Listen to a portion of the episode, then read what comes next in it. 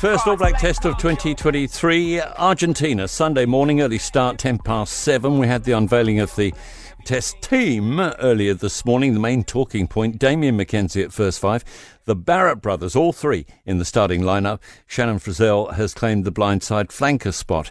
Uh, we're better to go for commentary on this. Former All Black and commentator Justin Marshall is with us this morning. And uh, morning, thanks for your time. No problem. Happy with the team? Um, yeah, possibly. Look, honestly, the obviously injuries have come into the mix and I've been kind of pushed into this position. Uh, so, look, if I was perfectly honest, it's not the side I would have named. Um, and interesting, yeah, like you say, uh, the Barrett brothers are all in, and Damian McKenzie getting his opportunity is really interesting. I thought it would be at fullback, uh, but that's not the case. Okay, what would have done differently if you'd been picking? Um, I certainly would have uh, liked to see whether or not we can actually find our out and out fullback. To be perfectly honest, um, at the end of the day, like Beauden Barrett is a substitute fullback, and we know what Beauden Barrett can do in that position. We know what he can do in that jersey. Uh, if you're going to give somebody an All Black jersey, either in the 10 position or in the 15 position, you know that Beauden Barrett is going to slot into that jersey, no problem whatsoever. You know what you're going to be able to get out of him is he the perfect person to be slotting into that jersey um, and what we need in terms of X factor? I'm not exactly sure. Uh, and this was the chance to be able to give somebody else an opportunity to grab that jersey and show us whether or not we can actually fit uh, a person into that position that actually deserves to be in that um, position.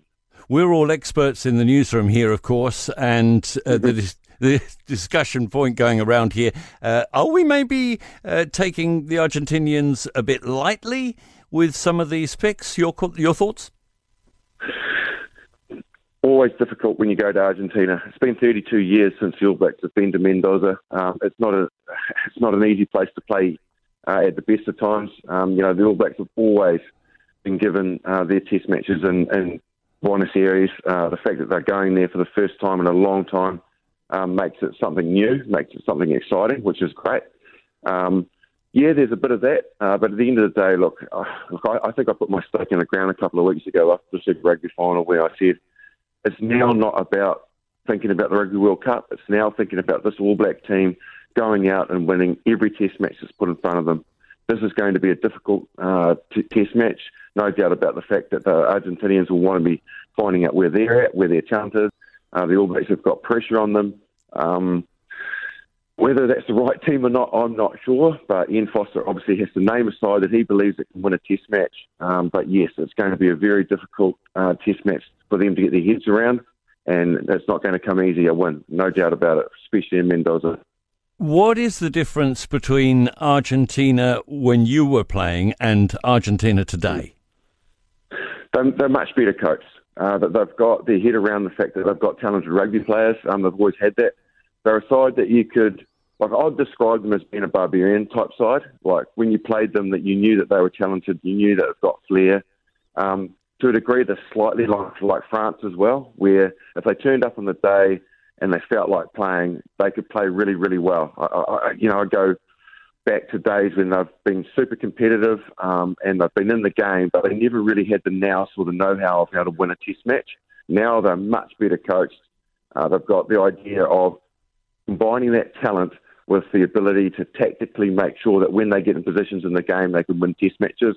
They've shown in recent years that they can beat all the nations in the world, uh, and now they are much more attuned to the fact that it's not just about throwing the ball around; it's about getting your position getting yourself in a position in the game when test matches are there to grab, you are good enough to grab them, and they are much, much better at that nowadays.